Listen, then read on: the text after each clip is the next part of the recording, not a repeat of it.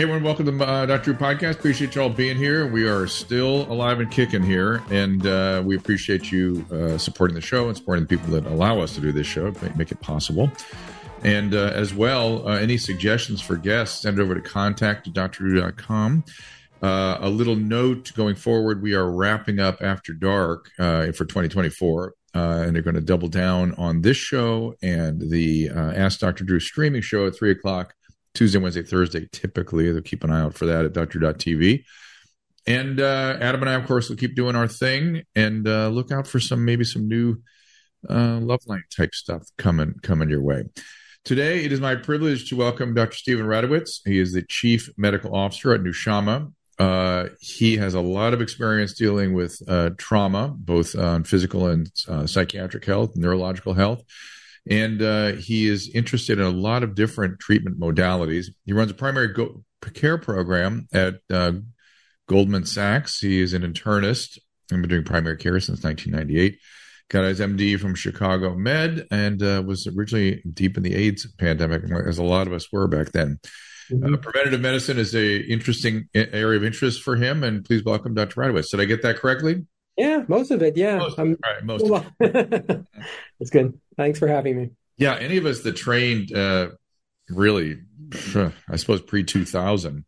Oh yeah. I mean, in my, I was in training all through the eighties, and uh, majority of patients were AIDS patients. I yeah, mean. The, residents got all that stuff, uh, and uh, yeah, so it was really it was a fascinating time to be a part of this extraordinary and and, and dark period. Is the other thing is that there were, aren't people around to tell the story except people like you and me. You know, right there with uh, with I was trauma. oh my god, it was. It yeah, was I remember the, awful. Yeah, it was like almost like a concentration camp. I used to walk on, you know, the HIV floors. They used to have these isolated HIV wards, and uh, that were just unbelievable. The things I saw.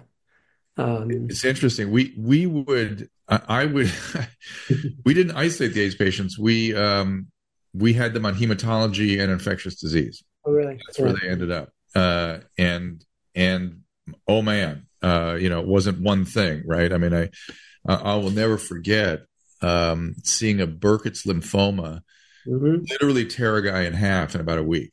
It yeah. was just these unbelievably aggressive tumors, and I just thought, oh my gosh, so so so sad.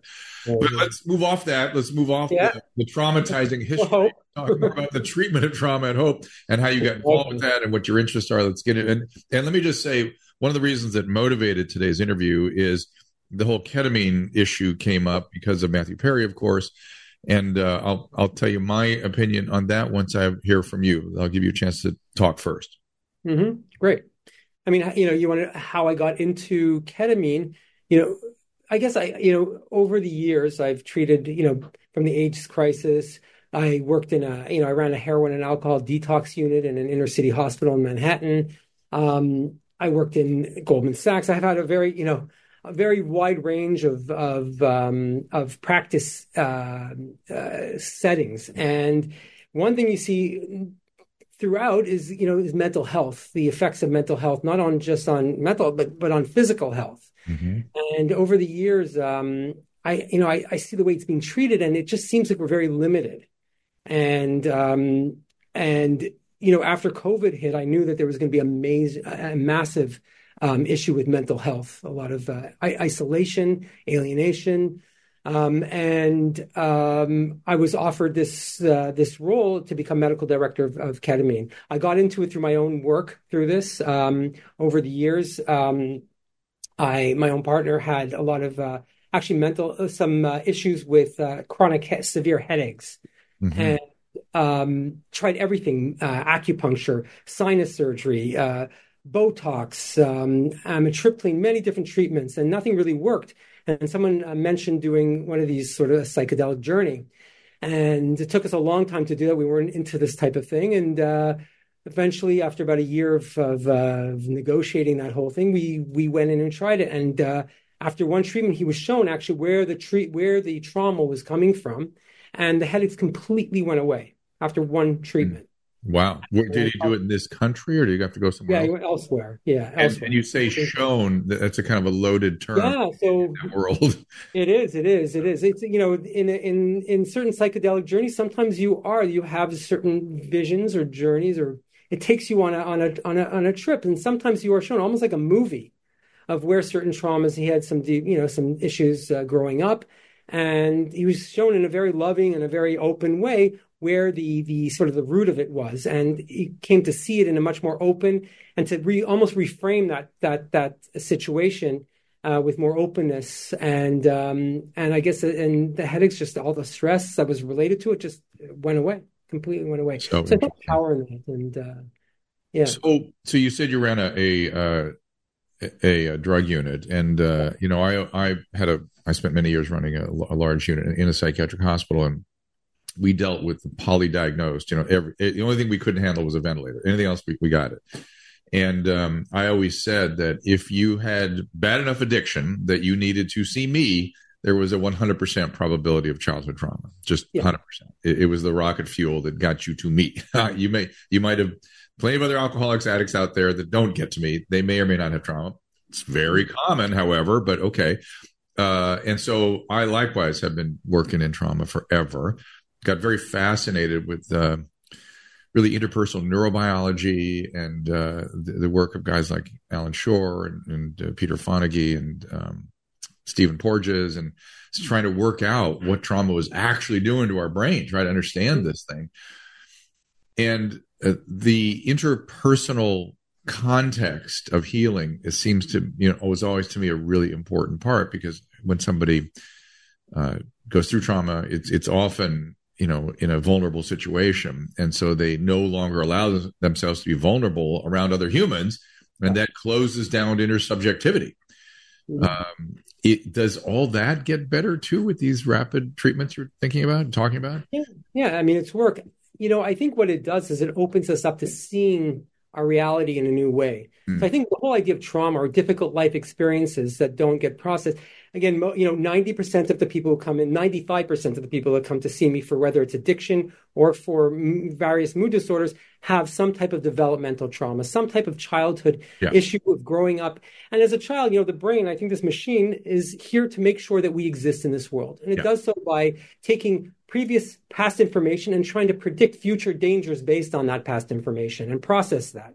And it uses the emotions to sort of trigger a response. Mm-hmm. And some of the information that went into programming this mind was, you know, it was was entered when we were children through these traumatic events, and that's how we see the world. What the ketamine and some of these psychedelics do is they open up. It's almost like a, a chemical key to the this sort of they call it the default mode network or this connection, this this relay center between our past memories and our emotions. And what it opens that up and allows us to to to to appreciate, see the world in a more open way. So we don't get triggered as much. So the things that would normally trigger us based on our past events as a child are no longer, we're able to process that information from, from where we are right now in our life and and you know it's like an operating system that hasn't been updated it's been programmed when we were children hasn't been updated since we've been been a child and where we are right now we're safe most yeah. of us 90% 95% of those people who had childhood trauma are currently in a safe situation their life is not in danger yeah and, uh, so, and so how do you i want to drill into ketamine specifically in a second but how do you decide which modality for what kind of patients i mean the modality i mean you know most I think there are different. And what are the modalities you use, by the way? We didn't. Yeah, really... I mean, we only use right now. The only modality that's available, that's legal in this country, is ketamine IV. So we only use we use IV. Uh, we have a protocol using IV intravenous ketamine. Um, that's infused over a 60 minute period. We do our pro, our protocol is a series of two infusions a week over a three week period. Is, is it is there guided therapeutics with it, or is it really just so, ketamine? Yeah, so before they could even come in, they have to be cleared medically. We do a medical and psychiatric evaluation. Once they're cleared, they come in and they they meet with a nurse. They have a whole nursing evaluation. Then they meet with the doctor where we discuss the dose. And then they have an integration coach, which would be a therapist, a life coach that comes in and helps them set, create a safe environment, like a safe setting for them to go into these experiences. Um, and, and you know, and then they go and they listen to music. They have uh, eye, you know, an eye mask, and they go into a very inward experience over that 60 minute infusion. And then afterwards, after they come out of the infusion, they meet with the integration coach again to, you know, discuss what comes up and how they can integrate some of of the experiences into their daily life. It, so. Do you have uh, enthusiasm for psilocybin and LSD and other hallucinogenic uh, interventions? I, you know, I do. I do. I think it's good. They're all going to have incredible. They're going to be different, you know, different treatments, and I think some will benefit certain people in different ways. That's the part um, we got to figure out. I, the the risk, yeah. you know, reward piece of this. I, I don't get it yet. I, yeah. no doubt, I no doubt it's going to be useful. There's just no doubt. The question is for whom, uh, at what risk. Exactly. Yeah. I mean, I think the risks for some of these things, even LSD, we know that you know uh, physical risk is very, very low, even for psilocybin. Um, MDMA might have certain other risks as it is an amphetamine and does, you know, raise the heart rate and whatnot. So there are some more limitations to MDMA. Although I, I worry about LSD, I got to tell you, not psilocybin. Well, I did see one case, but but certainly LSD. Having worked in a psychiatric hospital for 30 years, I saw so much way downstream problems neuropsychiatrically from LSD. Yeah, I think when LSD, you know, LSD is a different one. I think it's going to be the last to of, yeah. of grew to be uh, approved for medical reasons. There's a lot of very good data coming from you know previous studies, but um, I think you have to use that with a lot of care. I think anyone who has any underlying psychosis or risk of psychosis, yeah. Yeah. schizophrenia, would would not be a candidate for anything like. But, it, uh, it's just I'm going to say it because I saw it a few times. I I, I saw downstream really intense mood disturbances, uh, and again, hard to know what I was seeing because there was a lot of reckless use of LSD back in the day, and so it's just. But but I did see it, and I, and I saw some people that developed these strange uh, cognitive syndromes where they became unable to take care of themselves. It, it, it was it was very odd. It wasn't a dementia. They just ended up like non. They couldn't function normally. It was very very odd. I, I so it's hard to say if it wasn't something wasn't triggered by you know some underlying issue that was triggered or expressed uh, well, except that, except this the same syndrome came out a few times. Oh, uh, it, it, the, the the unable to take care of themselves was clearly a lot of LSD exposure. Those were people that That's were touring in rock bands in the '60s and stuff. Sure. Um, so, but it, but there it was. You know, I don't know what that was or how much, but anyway. So all these but, things have to be used with a lot of care. I mean, that, exactly, know, exactly. I'm still enthusiastic that we find good uses for these things. I mean, just because they have risk doesn't mean they can't be used. Everything has risk in medicine.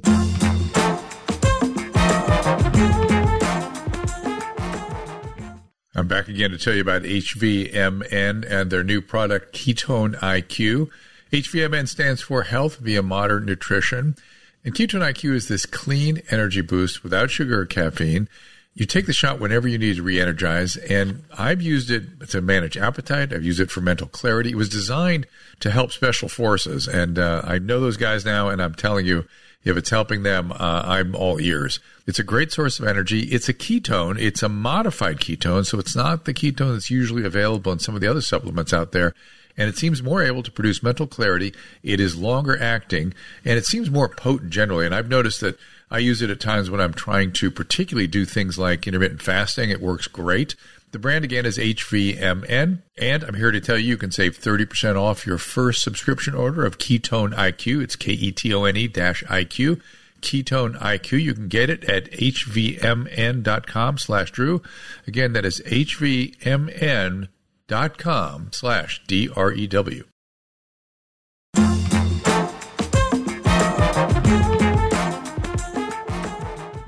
how is what you're doing different than the sort of six treatment protocols that were originally approved for ketamine for mood disturbance?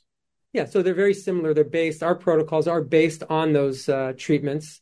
A lot out of Yale, Dr. Krystal.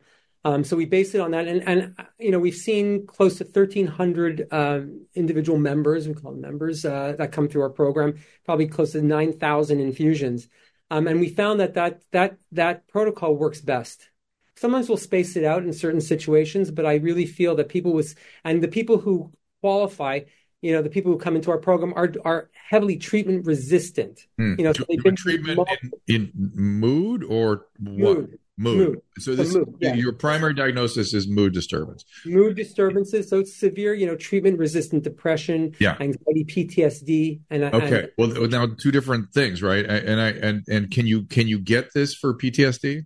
I mean, is Yeah. it approved for that? Okay. Uh, uh 'cause and and so because the PTSD is trauma, right? Complex trauma, complex PTSD and stuff. Um, and, and so when somebody has strictly sp- a mood and no trauma, do you still do all the life coaching and the guided stuff, or you just let the ketamine do its thing? Yeah, we let. I mean, no, no. Everyone gets. Everyone gets. Uh, you know, the the the integration pre and post. That's standard for everybody. Um, and I think you know, there's. It's very rare that someone comes in with PTSD that doesn't have a, a you know coexisting Right, uh, mood disorder. It's sort Yes, of yes. all together, and it's very rare that someone with with uh, you know mood disorder doesn't have some type of significant developmental trauma. Almost unheard. Well, that that latter statement is actually kind of interesting, uh, and, and I think people would push back on you for Mm-hmm. saying that. I would not. I, I agree with you, uh, and I remember hearing a psychiatrist.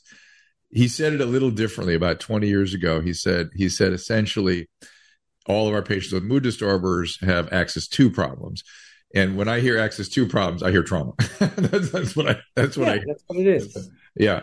And, and, Axis, just to define for people, Axis II means personality disorders or personality construct issues, and and that's back to what Dr. Radowitz was saying about the updating the system. You get stuck in these dysfunctional strategies essentially, and that becomes ingrained in your personality. Exactly. Yeah. Exactly. So uh, let's talk about Matthew Perry for a second. Um, I- I'll I'll lay my cards on the table. Uh, ketamine, I'm a fan. Uh, it's been around forever. we use it in ERs for anesthesia for adolescents and children uh, because it is safe and you can use it in large quantities and people don't stop breathing. I mean, they need some monitoring. They do not stop breathing. So when everyone went crazy over the ketamine with Matthew Perry, I was pushing back, going, "No, the crazy thing is that he got his hands on that much. That's odd, but that did not kill him." What do you say about that? I agree. Yeah. I mean, if you look at his autopsy report, which I think is so strange that everyone can see this, Yeah, yeah, um, he was had multiple uh, agents in his system. He had two different uh, benzodiazepines. One, two. He had two. Who gave why him did he have those? two? I don't know why who prescribed him two different yeah, ones. Yeah, and that with an opiate, with, With an an opiate, opiate. with with a black box warning against one of those particular benzodiazepines. That shouldn't- what killed him. Everybody, Not, the ketamine didn't help, but the other two is what made him stop breathing. And even ketamine, you shouldn't be doing ketamine in a pool by yourself. Right, exactly. period. I wouldn't do. You shouldn't drink alcohol in a in, a, in Right. a hot tub. Getting right but but really what the, the ketamine may have contributed to his sedation but but what made him not gasp for air when he went underwater was the opiate benzo combination that that is absolutely Yeah. for sure Yeah. Yeah. yeah so I agree. I, agree. I think he he drowned. That was the primary cause. I think you know, anyone, as you know, when you fill out those forms, you, you know anyone could write any cause of death, and I just don't understand how ketamine uh, toxicity would ever. You need much higher doses even than he had. And he had a lot, and I don't know how he got it in him. that's You know, the odd part Yeah, was he was he squirting it do you think no one knows. They didn't. Fi- apparently, they didn't find anything that Yeah. any paraphernalia. So either someone gave it to him. Who knows? he might have been shooting it i guess right he could have been They would have found puncture marks on the skin. They yeah i was looking for that i didn't see anything like that either i, I agree they they um it was just it, there was a weird in, in addition to the press being highly inaccurate on how they reported this this have heard of Gell-Mann amnesia it's a great Yeah. example. Gell-Mann amnesia. Dr. Gell-Mann was a famous physicist who would read the paper regularly, and when he came upon stories about physics, he would go, "Oh my God, these stories are so inaccurate, so wrong." And then he'd proceed to read these complex, continued stories about politics and international affairs, assuming all those are correct. Exactly. Of course, it's all wrong. It's all completely All distorted nonsense. Uh, but you know it when it's your field or about you or somebody you are close to, whatever.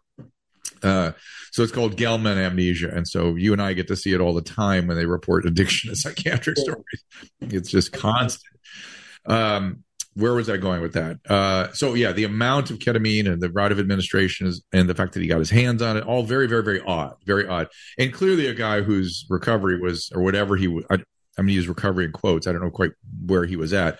Complete mess. Things were not going well for that poor guy.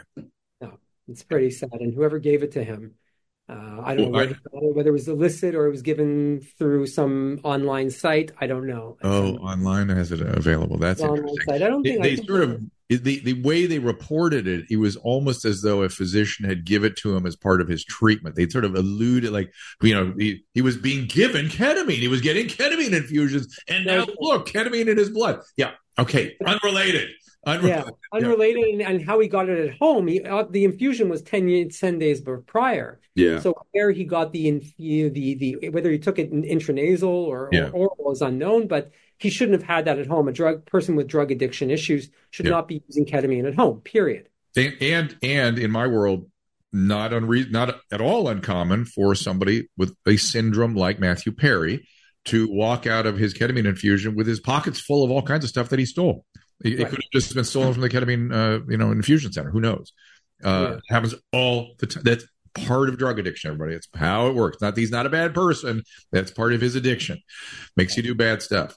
Right. Uh, um, let's see what uh, uh, what else there were. Oh yeah, the other thing I read his autopsy too, and that guy was in bad shape medically. I felt so sorry for him. He had emphysema, he had liver disease, he had chronic pancreatitis. He was just it was just a freaking mess. So I, I looked at that. first thing I thought was, oh, he was not long for this world. All anyway, just medically, it, it would be hard to keep that guy going. Um, uh, where are you? How? Let's say you had a case like that. I'm just curious because I'm have so many mixed feelings about this these days. Uh, the use of medically assisted tr- medical replacement is Suboxone and those sorts of yeah. medication for a, a, complex case like Matthew Perry. Do you have any biases? I'm a little no. biased. Uh, you don't biased, yeah. I'm a little. You know, biased. I prescribe, yeah, as a drug addiction, but I, I prescribe Suboxone. I, I think it is one of the most um, helpful drugs. I, any of the drugs I've used in, in medicine, I think I've seen people um, lives turn around the most from that. I've had like an uh, uh, an art dealer to a, a heroin user uh, to a chief of police who was shot and became addicted to pain medications and was buying it on the street. These people have their lives turned around from some Suboxone. So I really do believe in Suboxone. I think keeps people off of opiates really, really well. And so uh, I'm gonna, I'm going to ask you. Let's let's you and I not use terms like believe. So we'll we'll get ourselves in trouble with that. You, you have excellent clinical uh, impression. Yeah. And, and, I've seen that too. I, I've had some problems. I, I'll tell you what my problems are. Uh, and uh, and by the way, how how where do you try to get people down to? What, what are your sort of goals when you're bringing people? Down? You know, with, with Suboxone, you're yeah. yeah. Suboxone, like you know, you don't have to necessarily bring them down. I do encourage them to to you know as they can, but I as they can go down to like some people get down to it's really to you know two, six four, milligrams. six, yeah. You up to two milligrams. The hardest the it's the hardest to get off that last two. Oh my god it's terrible. It's terrible. Yeah, yeah. other than that they can do it. Nothing's dangerous. Coming off of opiates is not dangerous. Like no, it is uh, benzos no. or, well that's what people are they but but it, it causes a um a a what we call delusional preoccupation with withdrawal and yes. particularly methadone does that. Their, their preoccupation with withdrawal is is literally distorted compared to the reality of the withdrawal.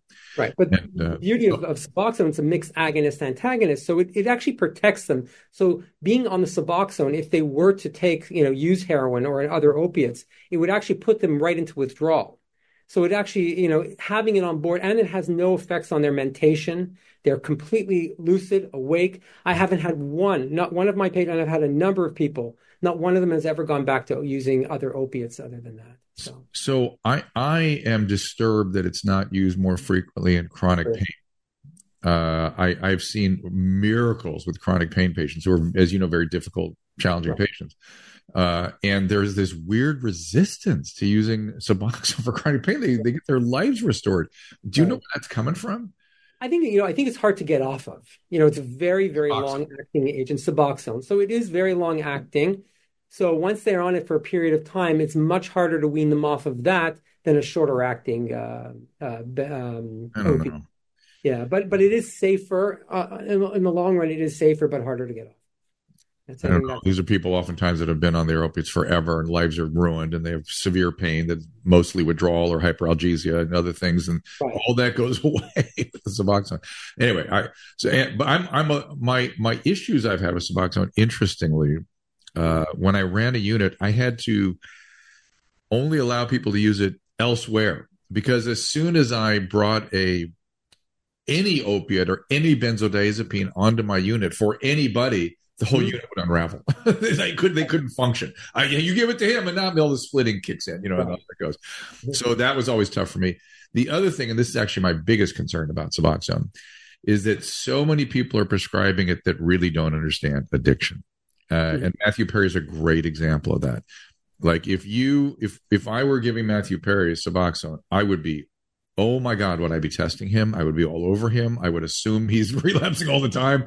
I i would you know i would i would monitor the hell out of him and look for things that um, look for you have to be a, a, a detective to help these patients. You're trying to create a structure for them to help them. You're not accusing them of things. You're trying to it's the only objective test we have is urine toxicologies and blood screens and things and uh, I, so many people just go, "Okay, you're on you're on Suboxone, all done here," and yeah. that is concerning. And then they end up on the benzos, and then they do other things, and off they go. Um, have you seen that as well? Yes, I mean, you know, I think the bigger issue with with addiction is where's the source of the addiction. I think we're having a problem with the way we treat addiction, the way we see it. There's a lot of shame in it. Mm-hmm. So having to over you know monitor of course it's, it's, it's a, they feel like they're not being trusted. There's a lot of they go in to go get their their suboxone in the pharmacy and they're they're looked down upon. There's well, a lot ridiculous. that's right. of, but the same thing by the way though with the urine screen though. It's like yeah. if you had anemia i would check your blood once in a while. And you have addiction i'm going to check your urine once in a while. That's all i got. And and yeah. uh, so I, I get very matter of fact about it with patients. And then they i i i have not you know at least when they're using, I've never seen shame or stigma bother a drug addict in active disease. I, I understand later when they're in recovery and all that that it's unfair and, and they shouldn't be judged that way at all. And I agree with that.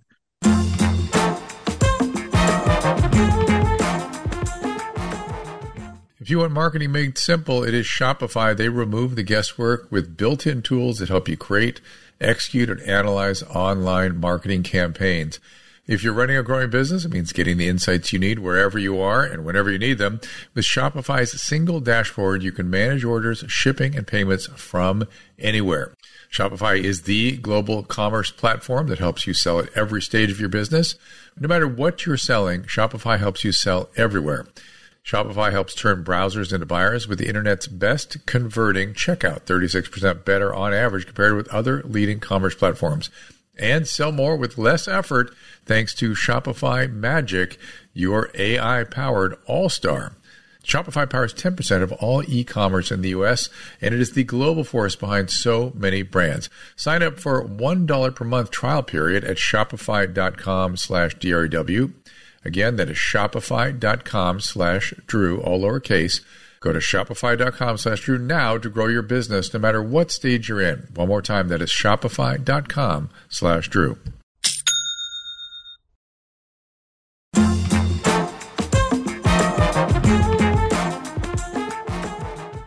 I think people use it as a tool to cope. You know, it's a coping mechanism. He couldn't handle fame. Fame, you know, as we see a lot of uh, people in, in, you know, in Hollywood and other famous people, it's hard to deal with with with the attention or, or, or lack of attention when things do wane, and it always wanes. It's very very hard right. to deal. That that is the thing. I've treated lots of celebrities, yeah. and the, the the it's not the fame. It's the fear of losing the fame. It's the you know their careers going down in some way, yeah. and and they often are very you know as we, we're we're slowly getting into the, the talk to talk about the the source of the addiction, but one of the underlying uh, mood states is shame shame is very profound uh, with people with addiction. And so when somebody has a public uh, persona that is admired, it makes the shame stand out, and they, they have trouble with that too, oftentimes.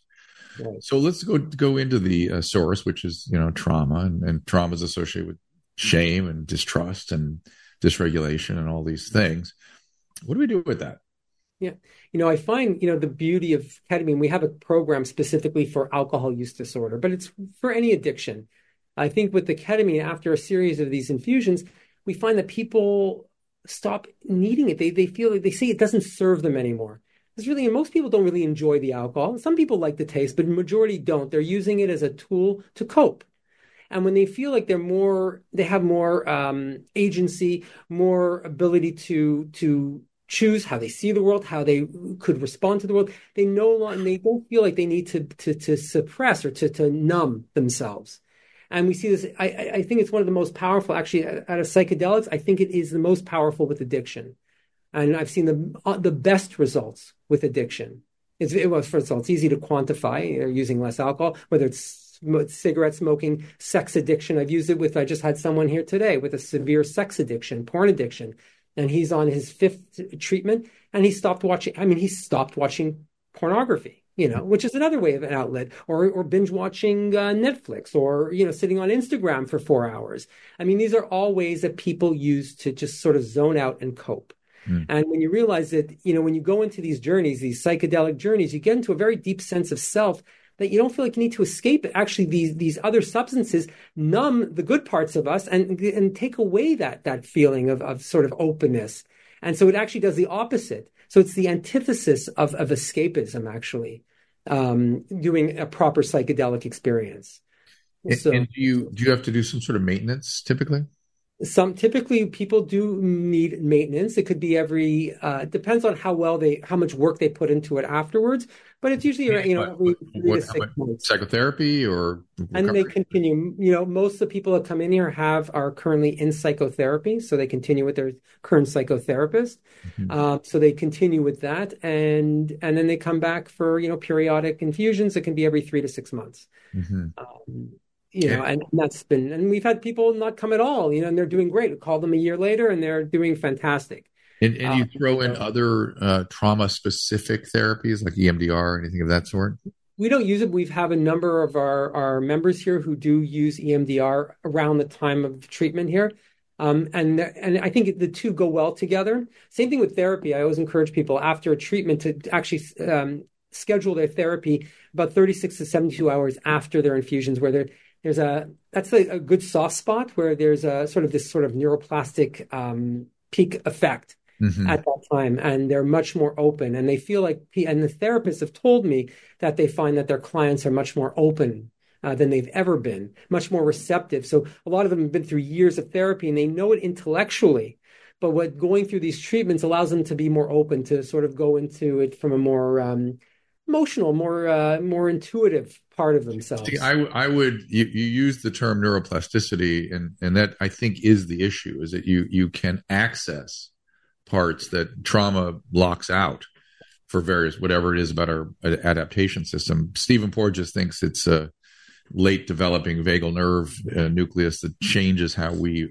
access those parts of the brain that have been traumatized and um, and and we've used the word mood uh, several times, but it, it's to me, I always think about trauma more specifically, and of course, people are meet criteria for mood disorders very very frequently, as we've said. But I think about the overall syndrome as dysregulation. Mm-hmm. They're just so dysregulated in so many ways, uh, and and and we sort of globally call that affect dysregulation. Uh, and I, I also see that as disconnections, right? And you're and you're getting them to integrate back to the a whole, which is the goal always. That that that's where addictions get better, where people can regulate as a whole. Otherwise, that traumatized part is sitting somewhere needing attention, right? Without conscious influence necessarily, right. without, without any connection to anything else. Yeah. So yeah, it's it's almost like a recalibration of the system. I call it. You know, mm. they've been pushed off, and when we're not like call it almost like a psycho spiritual misalignment. It's like, you know, if someone breaks a bone and there's pain, is the pain, the pain's not a disease. The pain's a messenger letting you know that there is a bone out of alignment. We can, you know, numb people up with morphine and they can continue walking in the leg and the leg will never heal and they'll eventually need to take care of it. Or we could put on a cast, you know, maybe a little bit of morphine, get them in the, in, you know, in the doctor's office, put a cast on. And with time, the bone heals and the pain's no longer necessary. I think mood disorders, a lot of our emotions are there almost as messengers letting us know that we're not in alignment, that we're not seeing the world in alignment with what we truly want. And and and we don't listen and we don't make the small changes, it builds and builds and builds until a point where it sort of gets entrenched into a mood disorder or a personality disorder. Right, right, right, right. I think that's exactly right. It's yeah. it, it, just becomes a, a, a repetitive yeah. uh, pattern of wiring, essentially, and and, exactly. and yeah, uh, it, it's it's very interesting area. Is is Nush is Nushama? Is that the yeah. Yeah, that's that's who you're where you're doing. Where and where are you? So we're located in Manhattan on 53rd and Madison. Okay. Uh, but really nice center. We have about uh, 10 infusion right by St. Patty's.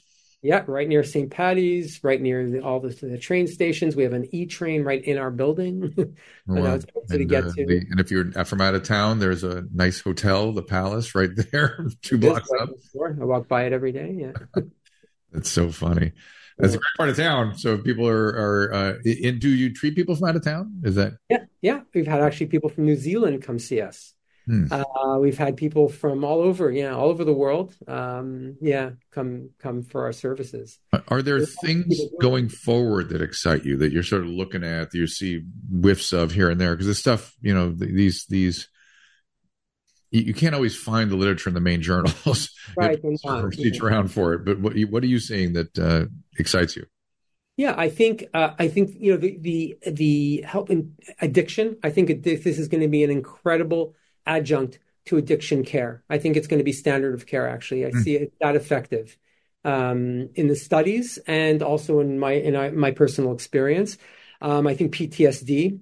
Um, we've seen really, really good results with that. We actually have a study uh, coming out with um, we have uh, interns from um, Columbia University, so we're we're actually going to hopefully publish a study on PTSD we had a few people with very treatment resistant PTSD, and we found that we were using our regular protocol, and their depression scores and anxiety scores, their GAD7 and PHQ9 scores were getting better, but their their their trauma scores, they're still entrenched in the trauma. And then we did this exposure, this sort of a very simple narrative, self-directed narrative exposure therapy, where they sort of write it almost like a, a piece. They write it out themselves. They expose themselves to their previous trauma. They write it. They write it out. They write it out under the guise with the help of a therapist, and uh, and then we used it. I then they would read it or you know read it right before their uh, their treatment, and then they'd go into the, the into the uh, ketamine treatment, and we saw incredible results actually where they were stuck. We started seeing really significant improvements in their um, their PCL scores, their uh, trauma scores. So that's exciting. I think very exciting, and I think this will be standard of care. And then the other agents like MDMA, which are going to come on board, and uh, and psilocybin at some point, I think um, will have their place. A little bit harder to work with. I think um, number one, people have you know with ketamine, you don't have to come off of your uh, your uh, antidepressants, your SSRIs. Mm-hmm. Right. With MDMA and psilocybin, you do. Oh, so people have to wean off, and that could be very difficult. Um, yeah. Most of our members, most of the people coming through our program are on uh, on psycho, you know, psychotropic agents. And do you work uh, with MAPS? Uh, I don't work directly with MAPS. No, MAPS is really direct towards using MDMA specifically for PTSD. Well, so so I interviewed. I forget the guy's name. Starts with a D. That's the president of. Yeah, uh, yeah Rick Doblin. Doblin. Rick, Rick uh, Multidisciplinary Association for, for yes. Psychedelic Studies. He Rick had done the original studies on on on uh, MDMA. It, they're they they get into a lot more stuff, but but Rick is on the record saying we only have the data to support this, and yes. he emphasized repeatedly that in proper hands, he kept saying, you have to understand how to manage these patients under this particular. It's not every therapist that can do it.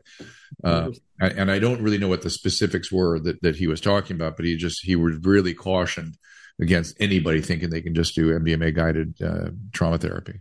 I, I, agree with that. I think that, you know, MDMA, they're actually talking and interacting during the, you know, some, well, they, at some point during the, the treatment, the treatment's a little long, you know, it's five hours versus mm. like one hour of ketamine and it does involve uh, more hands-on care. And there's a tre- there's a training program specifically through MAPS to train future um, providers for this. So they're getting people ready. Uh, yeah, I think that's why he was emphasizing that that he wanted yeah. to people trained properly. For, for yeah, it. people need to be trained properly.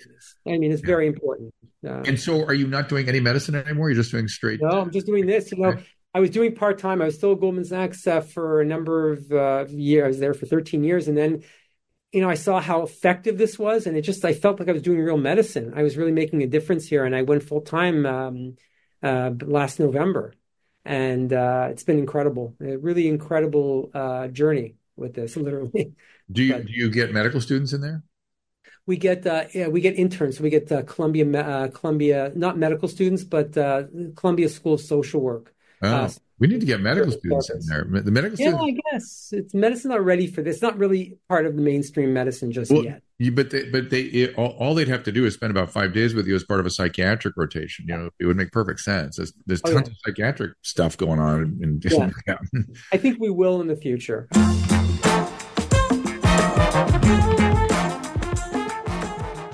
What's up, guys? I'm Brendan Schaub. If you love everything mixed martial arts, I'm talking UFC breakdowns, UFC picks, one championship picks, Bellator, PFL, you name it, your boy breaks it all down. Tune into The Schaub Show, available every Monday wherever you listen to your podcasts. The Schaub Show. Enjoy.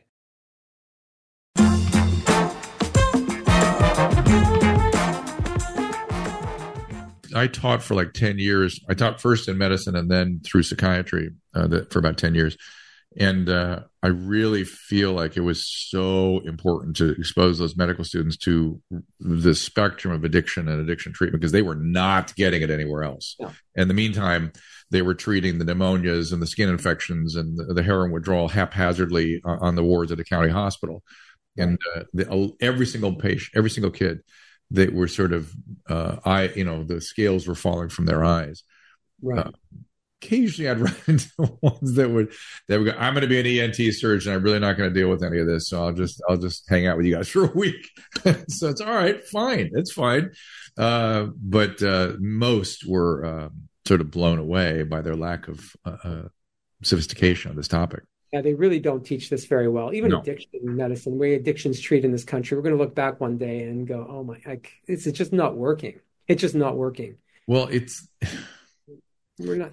We we just don't. Yeah, we. I, my, my, my thing consistently is we we don't have the practitioner. Like you have a level of sophistication with this that mm-hmm. you only get through experience, right? right? I mean, that's the only way you get it because uh, it's it's a it's a diff it's a lot of instinctive like you're you're a lot of the time as I was talking about you know Matthew Perry stealing stuff you, you're trying to really be intuitive around these patients and what they're experiencing versus what they're saying and you know what can help them and and that that is not something you learn in a classroom right. and I've noticed a lot of the addiction uh, sort of stuff for the first and second year medical students are just sort of lectures about uh, you know the DSM five and then sort of specific medically assisted care. It's like, eh, yeah, yeah, they need to know that, but that does not get at this at all. You have to go uh, into a room with them and feel them and, and also gain their trust, I think, you know, not look down on them. It's hard. Well, it's I see. I have no trouble with that. I, I, it, I, I, maybe have done it for so many years. That's that's what it is. But, and I actually think they're hysterical when when they try to screw around with that. It's just me. It's like, come on, guys. we're here to help you. Come on, here we go. Let's mm-hmm. stop that shit. Uh, but but the the the we we need an army of people that can do this, uh, yeah. and we need politicians and legal, you know, and bureaucrat or uh, people to make laws and things to understand how to help this and what it is and what it isn't. And uh, until we do that, I just am very frustrated with everything. It's just it's just so. And and by the way, it's why I'm enthusiastic about Suboxone these days because it's our only hope is giving people medically assisted treatment to the point that they can clear and, and start to make decisions and, and get off the streets and not be under the the in the the the disease. It's a disease of the brain, you know, and and they're they're under that influence all the time if you don't break it. Right. And they've loosened up the laws actually for Suboxone. It's very easy. You know, there used to be limits. You have to take a course. Mm. Now, any internist, anyone could could prescribe Suboxone. But, um, but that worries me, though. Yes, you're right, and we need armies of people doing it. I totally agree but that also is the problem, right? It's at the same. It's it's all a lot of people. To some extent, yes, they're only treating the issue, but I think you can save a lot of lives right now. Um, well, right I, now, well, you give people off the streets at least. That, that's, that's goal one. Get them off. get them, off the get them on Suboxone. Better than buying this stuff on the street with the fentanyl and all these other oh, you yeah. know new ones coming from Russia. There's other opiates that are far more potent, even than. Oh, fentanyl. is that right? We're getting a new. Yeah, new there's stuff. synthetic uh, opiates that are quite deadly that uh. are coming to the country. It's a little scary. And those yeah. Russia via Mexico, like everything yeah, else. Yeah, I don't know how they're. What's it called? What are the names? I, you know, I don't know the name. I could, I, I, I don't recall the name. There was like a, I know there was a fentanyl, carfentanil, of course, was out there, and that's even hundred times stronger. yeah. in that zone. Well, listen, uh, I appreciate you spending a little time with us. I appreciate the work you're doing. Um, let's let let's give the website out. Uh, I I you know I have need referrals once in a while out there. I'm I'm in West Coast right now, and um, but trust me, you you will one day see somebody from me because I do with this stuff a lot. Uh, and this this what you have to offer to me, if it's a real specific kind of patient that that I encounter quite quite often. Beautiful work and powerful work. So so is it, nushama.org or something? Nushama, yeah. So no, it's uh, www.nushama.com. N U S H A M A.com. Yeah, and uh, congratulations! It's very cool you're doing this work and that you're you know in it as deep as you are. Because as I said, we need armies of people like you. And I, I, don't know about you, but I don't come across them that often. I, no, I, no, there's not very many people. I collect them when I when I find them, and uh, yeah. so and everybody has kind of their own strength, their own specialization stuff. But but you, I know it when I see it. People understand this thing, and that's that's that's what we need is understanding a deep deep deep understanding. Yeah, me too. All right, Dr. Steven Radowitz, thank, thank you so much. Nushama.com, and uh, hope to converse professionally one of these days when somebody shows up at your doorstep. Thank you. All right, you got it. Thanks so much. Okay. Everybody else, we'll see you next time. All conversation and information exchanged during the participation in the Dr. Drew podcast is intended for educational and entertainment purposes only. Do not confuse this with treatment or medical advice or direction. Nothing on these podcasts supplement or supersede the relationship and direction of your medical caretakers. Although Dr. Drew is a licensed physician with specialty board certifications by the American Board of Internal Medicine and the American Board of Addiction Medicine, he is not functioning as a physician in this environment. The same applies to any professionals who may appear on the podcast or drdrew.com.